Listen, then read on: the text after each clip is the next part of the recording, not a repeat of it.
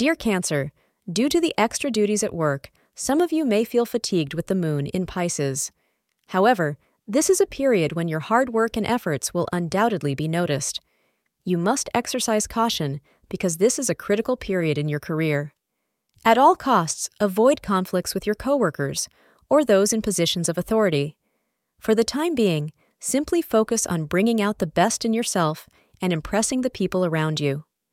Astrologers believe that these easy actions would help you advance in your profession. The color white is your lucky color. The hours between 3 p.m. and 5 p.m. are auspicious for you. Today, you may find that you have no time to focus on your relationship as you are too busy worrying about other issues. Today, take time to focus on your beloved and be there when they need you. Tell that person how much you appreciate his or her commitment. You will see how much it improves your relationship. Thank you for being part of today's horoscope forecast. Your feedback is important for us to improve and provide better insights. If you found our show helpful, please consider rate it. Your support helps us to continue creating valuable content. Thank you for being here and see you tomorrow.